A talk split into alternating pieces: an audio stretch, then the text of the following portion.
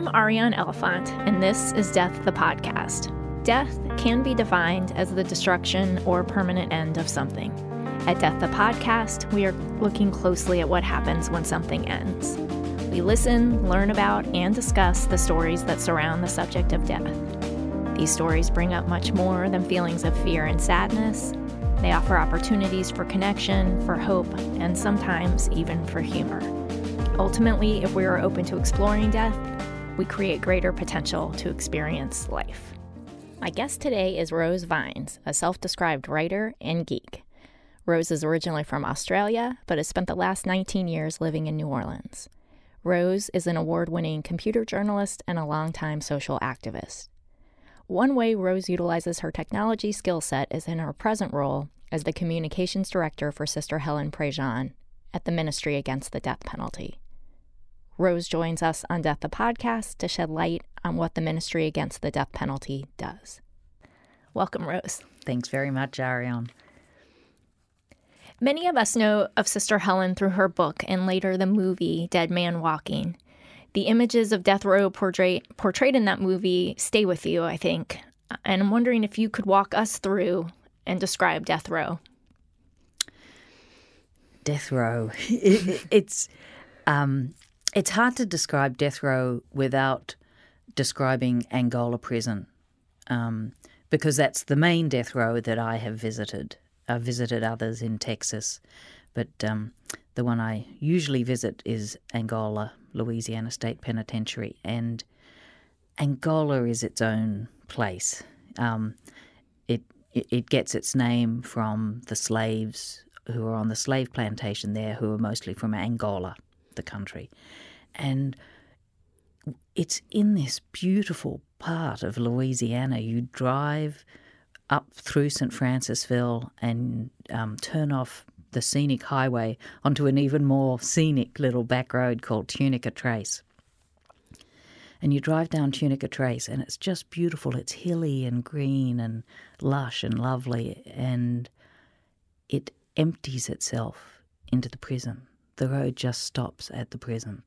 And the prison is 18,000 acres. It's huge, it, and and it's not just one prison. When once you go inside um, the barbed wire fences, you there are multiple prison camps in there. There's general prison, and there's um, a prison for those who are on discipline, and there are prisons for trustees who've had good behaviour over the years, and you get processed through security and put onto buses with other people visiting. And most of them are going to the general prisons. Um, and death row used to be right up near the front gate, but now it's the very farthest corner of Angola, and you you drive on the bus, and everybody else gets off at the other prisons, and usually I'm the only one on the bus, maybe one one other person there, and going through fields of okra and beans, and it's a working farm where you you you go there and you see men in they're not in chains, but it's almost a chain gang with um, officers on horses with guns pointing at them, and they go out in terrible hot weather and work these fields. And so you you go through the farm. Um, there are cattle. There's even a, a waterfowl preserve, and you eventually the bus gets to death row, and there's this little sign, death row, surrounded by flowers, all very sweet and welcoming. and you go through gates and um, and into death row, and it's a it's a low concrete block with a number of arms, and um, the staff are lovely on death row, and I think mostly they choose staff who are experienced enough that they know to keep things calm because there's enough going on that could explode in death row. Mm-hmm. So the staff are welcoming and you get to know them and you joke with them while the person you're visiting is being brought to the visiting area. And I visit a, a fellow called Manuel Ortiz, who's been there for over 22 years. And the usual visitation is a non contact visit. So he's brought into one side of a cubicle, and you're on the other side with a um, a glass partition, and there are phones that hopefully work that you use to talk. And there there are two phones per cubicle per cubicle, and prisoners are allowed up to five visitors at any one time. But there are only the two phones, so if you have more than two of you there, you have to swap around and and you talk through the glass. And and visits are usually around about three hours. And the the really interesting thing, you know, people it's very surreal. That's the word that I think most people come up with when they talk about visiting death row because the the conversations you have can be beautiful and wonderful while you're there. Because for example for Manuel my visit will be one of the highlights of his month. He's fortunate. He gets a number of visitors. Sister Helen is his spiritual counselor. She visits him. Um, he's got some dedicated friends who've been visiting him for a long while. Um, most of the men on death row have no visitors, ever. Um, but Manuel, we, we get to visit, but it's this high point in his month. And I've got to know him over the years, and he's a lovely, lovely man. Um, and you talk for three hours. Yeah, and, and, and we have food. Uh, we can order food that's made by the prisoners, and, and so I can buy him a meal and I have a meal. And it's pretty good. It's good Louisiana cooking, you know. It's it's uh, fried catfish or you know whatever, good food, and and so we share that through the glass. He's very uh, religious, he's um, Catholic and he's uh, so he'll always say a grace when we're having the meal, and then we'll talk. And over the years, sometimes those talks have been very, very hard because he had difficult times with his legal representation, and was almost ready to give up.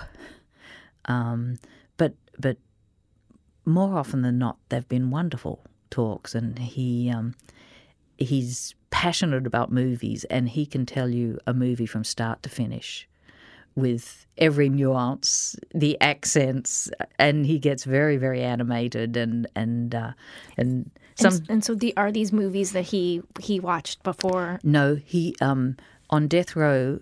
Uh, on their tier, they have televisions, and they have a television that can be seen across through the bars, shared by two um, two cells. And recently, the the prison took away the Turner Classic Movie Channel, which was a horrible blow to him. And um, but then he talked to one of the the visiting. Um, I'm not sure who it was, but it was a, a someone who managed to talk about how important that was, and they got it back.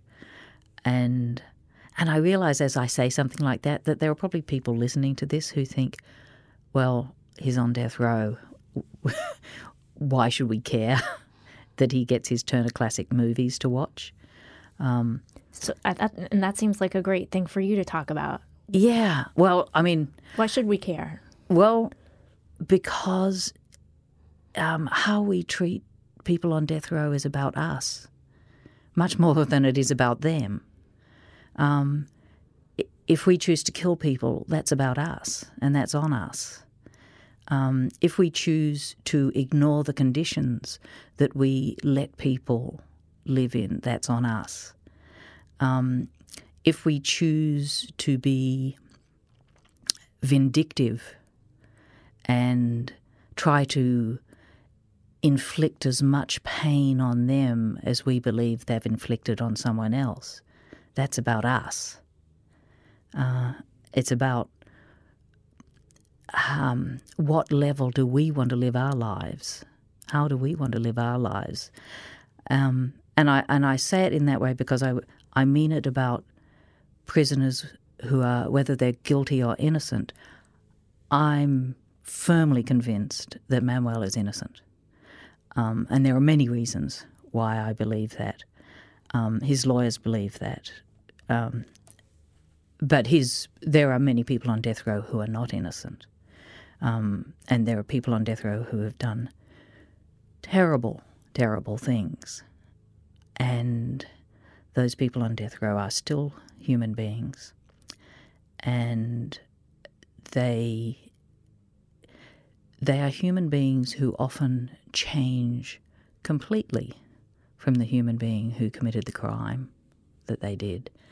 Um, and one of the things about not having a death penalty is to allow people the chance to change and maybe the chance to make good some of what they've done that was bad. But I think we also really need to acknowledge that 156 people have been exonerated from death rows in America. That's 156 people who got a complete pardon. There are actually more who've been released from death row because of prosecutorial misconduct and other things. But these are 156 who were released because of they were they were innocent. and most of them have spent 10, 15, 20 years on death row um, before they are released. And most of them get no compensation for their loss of their lives there. And a recent study said that probably f- at least 4% of people on death row are innocent. Um, so we, we're sending innocent people as well as guilty people to death row. So we should we should care about it, um, but we should also care about it because, uh, well, Sister Helen says something which I think is really uh, speaks to me, which is um, each of us is worth more than our own worst act. And I think if you think through your life and think of the worst thing you've done, and then imagine being frozen in that space and put on public show, and everybody saying, This is who you are about. This is you. There's nothing else that matters about you. This is it. And that's not a truth about any of us. None of us is our own worst act. We're all so, so much more and so much better than that. And and I that's what I've found. You know, visiting death row, I, I mostly visit Manuel, but I get to talk to some of the other people there, and these are human beings. And one of the things we know about human beings is that we're evolving. We evolve over our lives um, if given the chance. Mm-hmm. Yeah. So what what drew you to start working for the ministry in the first place? Did you come in with with this mindset you have now? It's it's funny. Um, I think back to my uh, when I was in Australia, and and my first political act was when I was about eleven or twelve, and um, the Victorian government, Victoria's state in Australia, was going to hang Ronald Ryan, and no one had been executed for quite some time in Australia. This was in the 60s. And I was horrified. I, I thought it was barbaric. And so I wrote a letter to the Premier of the state protesting it. And When you were 11? Yeah. um, and they hanged him. They hanged him. But it, it had been so long since the last execution, and there was a lot of controversy over it, and it was the last execution in Australia. There was such an outcry about it.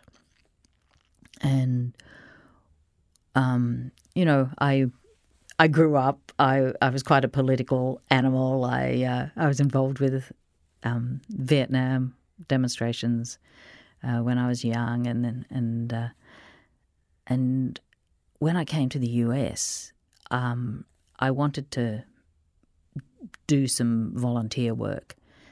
And I found myself in New Orleans.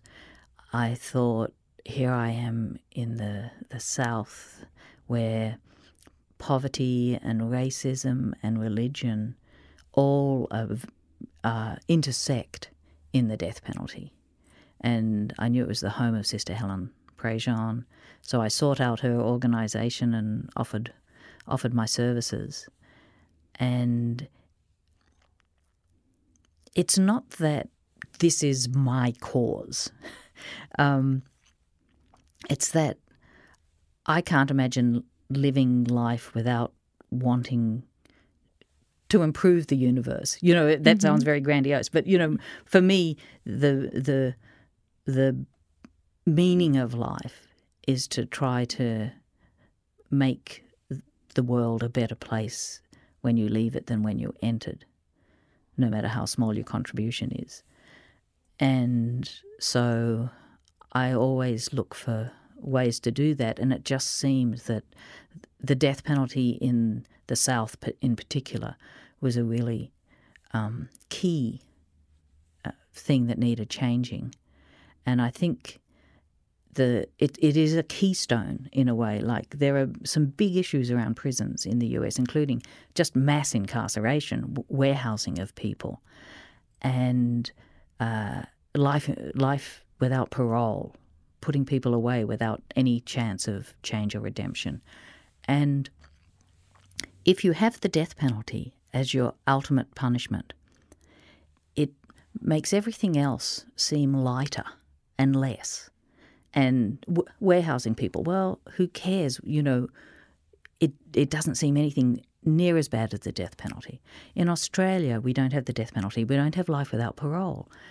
And if someone gets the maximum sentence, which is something like, you know, 25 years, people say justice has been served. In the US, because you have the death penalty, if someone gets 25 years, it's why didn't he get the death penalty? You know, why isn't my family more as important as the others where they, the murderer, got the death penalty? It's this thing that you open up your whole consciousness to what I regard as a more barbaric, barbaric way of thinking by having the death penalty there. It allows your mind to go there. Mm-hmm. If you mm-hmm. take it out of the mix, as we've done in Australia, it's like you you raise your consciousness because you you don't even go there. You you don't think, oh, we have to kill our own citizens to be safe you think of other ways to make yourself safe. And Australia is a much safer country than the US. There are lots of reasons for that, but we do not need the death penalty to make us safe. So I see it as um, one of the ultimate human rights issues in the US. And I think if we change it, there are a lot of other things that will change eventually if we abolish it. And where do you feel like the state of things is with abolishing? Ah, I think it's hopeful. Um, I think a lot of things are coming together that are,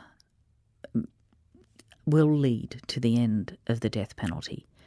And some of it is the number of exonerations, the fact that people now know that we've put innocent people on death row. Mm-hmm.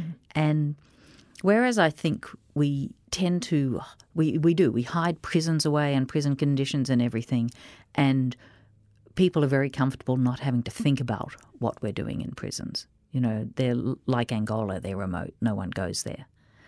Um, we, but I think the exonerations have allowed people's minds to go there to think, what is it like if you're on death row for a crime you didn't commit? If you've got the threat of being executed for 15 years over your head for a crime you didn't commit? And I think that's the sort of thing where people's people can understand the terribleness of that. So I think that's one thing that's got the public changing its mind. Um, I think that the botched lethal injections that we've had in the past year and a half, in particular, in places like Oklahoma, where it took an hour, an hour and a half to kill prisoners, where the dr- wrong, wrong drugs were used, where the process was excruciatingly painful, where you had a governor at a basketball game unreachable while she was supposed to be on the phone ready to stop an execution at the last minute. Those things, I think, um, have caused public outrage.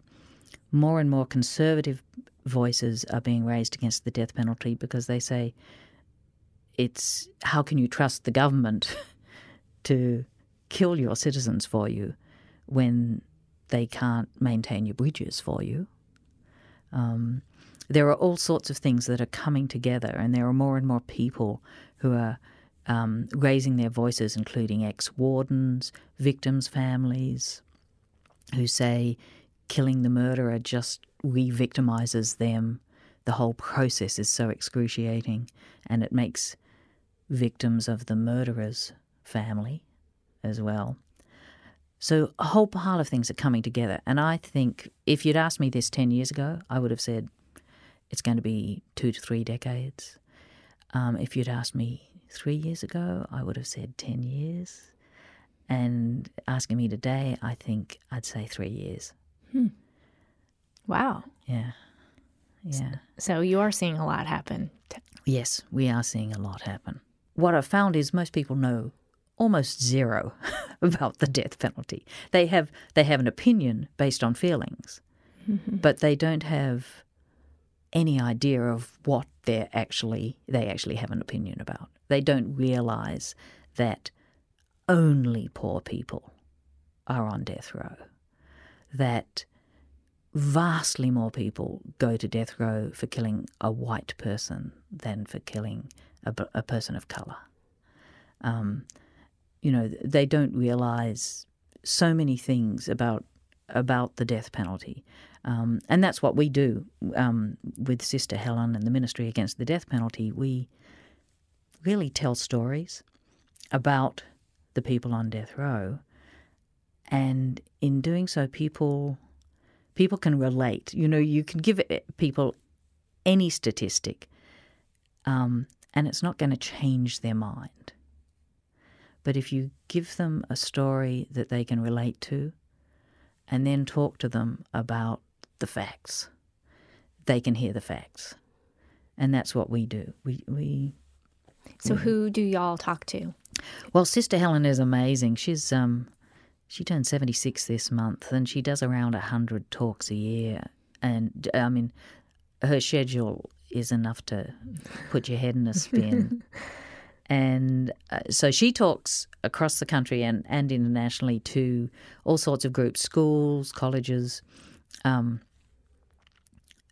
uh, professional organizations, church groups, uh, anti death penalty groups, all sorts of all sorts of people.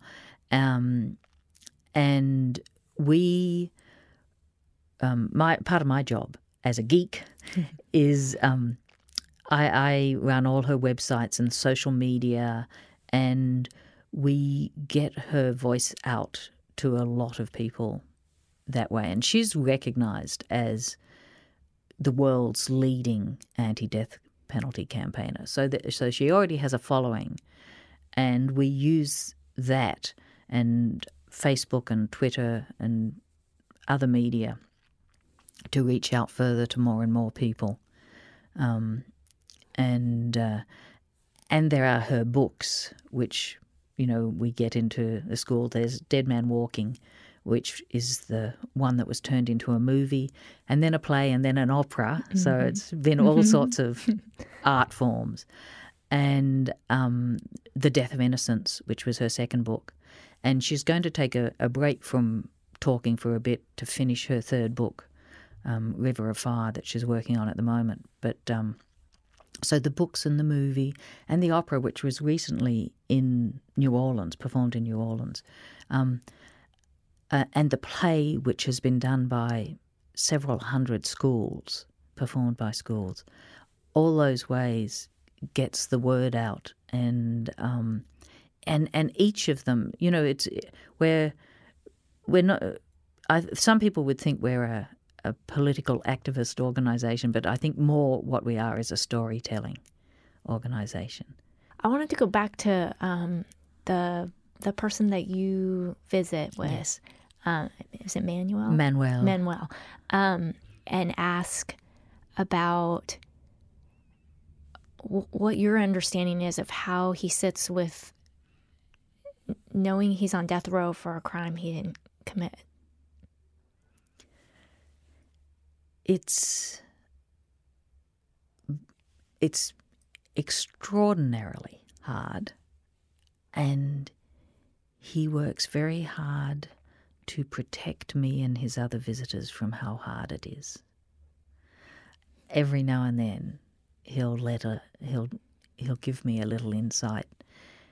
Um, he, I was thinking about this when I was thinking about talking to you on a a podcast about death, and I think a lot of what people deal with if they're facing death and know death is coming to them or someone in their family or whatever, is acceptance, how to accept it. On death row, you fight it all the way. It's not about acceptance, and especially if you're innocent. You you do not want to go there, and you do not want to accept that you will end up there because it's not right. And so you you don't you don't talk about accepting it. Um, mostly, Manuel and I do not talk about what could happen, and we don't even talk about what could happen uh, if he got off. If he he, he doesn't want to he doesn't want to be freed. He wants another trial where he gets a fair trial because mm-hmm. he says that's all I need. Um, but we rarely even talk about that because he said, I cannot afford to hope. And I can't afford to lose all hope. It's a it's a very strange situation to be in. Occasionally, we talk about he, he'd like to go take Sister Helen scuba diving if he ever gets out. and um, I want to tag along too. So, you know, so he occasionally will talk about the what ifs, but mostly not. Um, you know, he's very isolated from his family. Uh, uh, it's it's a very remote place to visit. His his own son was pretty young when he went to prison, and has had to work through having a dad who's on death row. And it doesn't matter if your dad's innocent, he's still a, a, death row prisoner. You know, the, the mail that I get from Manuel is stamped death row. Mm. You know, it's um, it's a label that's there. And Manuel's had a grandson while he's been in prison, whom he's seen a few times, um, but, n- not very often.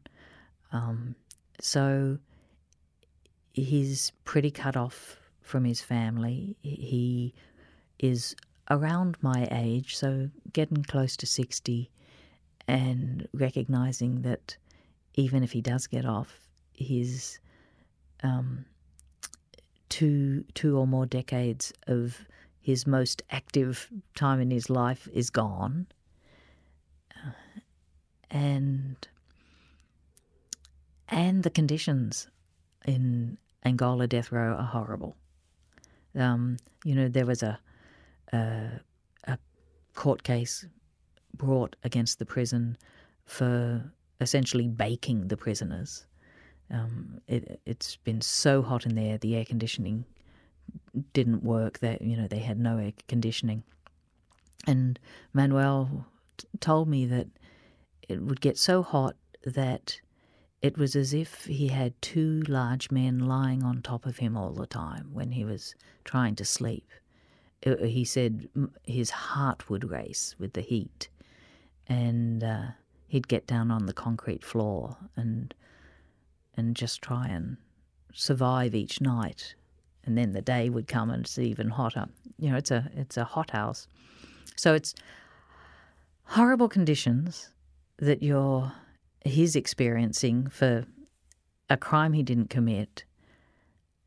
And I think for many years the way he he survived it was to focus on the minutiae of his case and try and work with his lawyer and try and find a way to get out. And uh, and I think that's pretty true of a lot of prisoners that they know their case and they know a lot about the law around their case in in and out. Um, and uh, he, yeah, I, I don't know how he survives it with such grace, really, and and a lot of people on death row. The the the U.S. prison prison system is the largest mental institution system in the U.S. And a lot of people on death row have um, mental illness. And if they didn't have mental illness when they went in, they have it now. And so there's, um, uh, you know, a lot of people who it unhinges. Um, it hasn't unhinged Manuel. And, uh, but it, sometimes it's very much day to day. Yeah. And and I really really don't know how hard it is for him because he does protect me. He's you know, he's told me I don't want to tell you about what it's like. Hmm. Um so he'd, he'd, prefer to talk about movies and he would and politics. He loves talking about politics and uh, and reading and, and, and probably just so much appreciate your company, like you're saying, looking so forward. Yeah, yeah. And to go without that kind of contact and then have three hours of, I mean, that in and of itself, I would imagine that an intimacy develops between the two of you that most people don't sit and talk to somebody else for three hours. Yeah, yeah. It's very, uh, it's very intense, and uh, and and never quite know what it's going to be like. And occasionally we get contact visits, which are just amazing. Um, and in a contact visit, you there's a contact room, so it might be just you and the prisoner you're visiting, or it might be some other people visiting other prisoners. Um, but it means you can sit down together and have a meal together, and without the glass between you, and and it, I had a contact visit with him a few months ago, and it was the first time in so long and I was eating something and he'd ordered something else. And he looked at my plate and and he said, That looks good. and I it was I was having the catfish. And I picked up a piece of the catfish and handed it to him. And it's such a simple thing. I mean, you you would do that with someone at a you know, a friend at a table anytime. But it was such an enormous thing for us to be able to do. And the fact that that's such an enormous thing is heartbreaking. Mm-hmm. That that to hand a piece of food to someone made us gave us so much pleasure. Like we we both ended up holding that piece of catfish and looking at each other. Um, and so those contact vis- visits are especially precious. What's what's it like when the three hours is up? It well, leaving is okay. Um, you know, if if if we don't have a contact visit and we're on either side of the glass, we'll just hold our hands up to the glass and touch our hands through the glass, and uh, and say farewells. If it's a contact visit, we get to hug, which is just such an amazing, wonderful thing. And then he's he's always in shackles. Uh, he, his hands will be free um, during the visit, but not his legs. But so they'll reshackle him. But usually by the time they're doing that, I'm leaving. For me, um, I said earlier that it was surreal visiting, and, and it's that contrast of having these beautiful, beautiful, intimate visits and all the time at the subconscious level, you know you're in a death house, a place where people have been placed before they will be killed. And when I, um, I used to, I, would um, drive home from Angola, and I found myself having little micro sleeps, you know, where you just uh, go to sleep for, for a quarter of a second or whatever. And I thought, this is dangerous. And it's because I'd be having these visits which felt good on the top, but underneath, absolutely sapped me, completely sapped me, and I still do. When I go to visit death row, I I always make sure I have a cup of cold coffee sitting in my car for when I get out, so I can just stay awake because I'm so drained, and it's knowing where I am, and knowing that I can leave. Mm-hmm.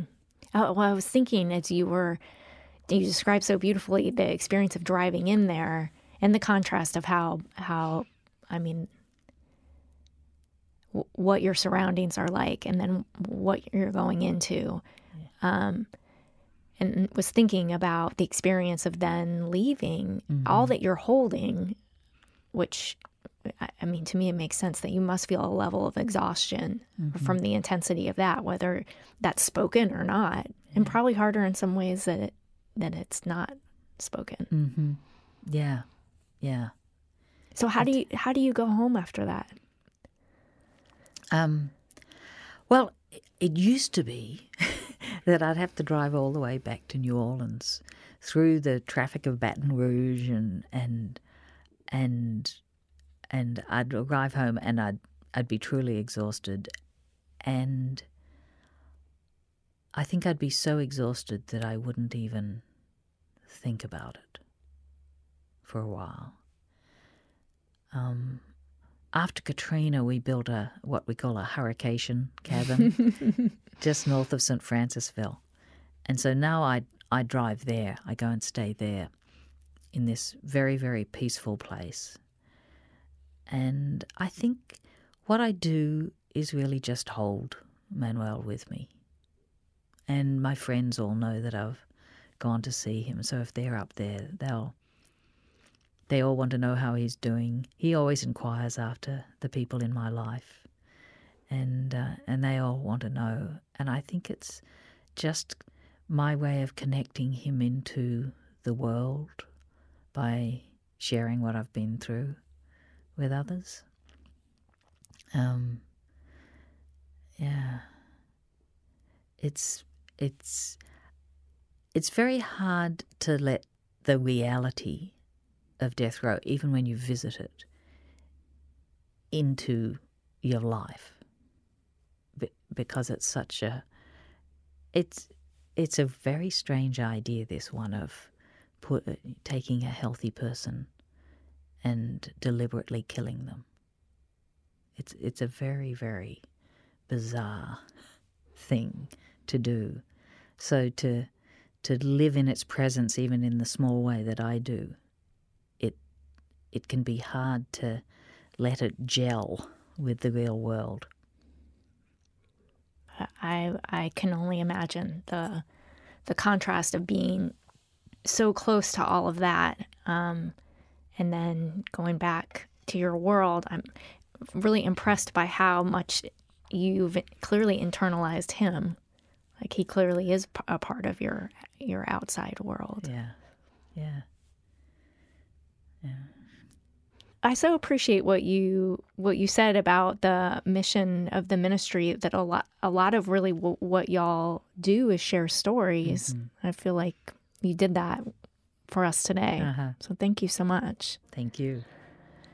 The word death evokes all sorts of personal feelings, images, and stories. These stories are compelling, and sharing them connects us more fully to life. I'm Arian Elfant, and you've been listening to Death the Podcast. Join us for our next episode in this series. This show is produced and engineered by Eric Merle. Our associate producer is Jill Gross.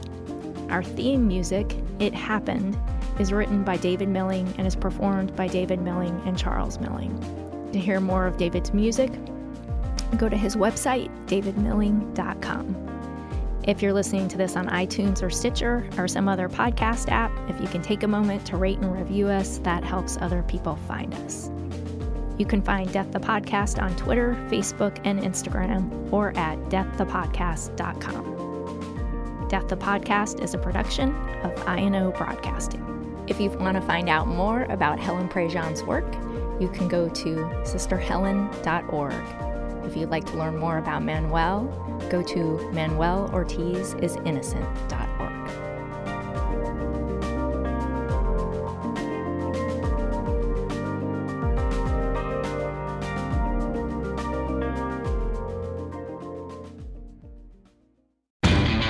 You know Labor Day signals the unofficial end of summer, but not the end of your outdoor projects. Lowe's helps you do it right and helps you save with Labor Day deals throughout the store.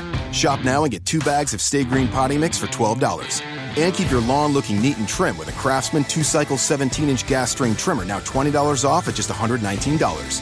Whatever's still on your to do list this Labor Day, do it right for less. Start with Lowe's. Offers valid through 828. Soil offer excludes Alaska and Hawaii, U.S. only.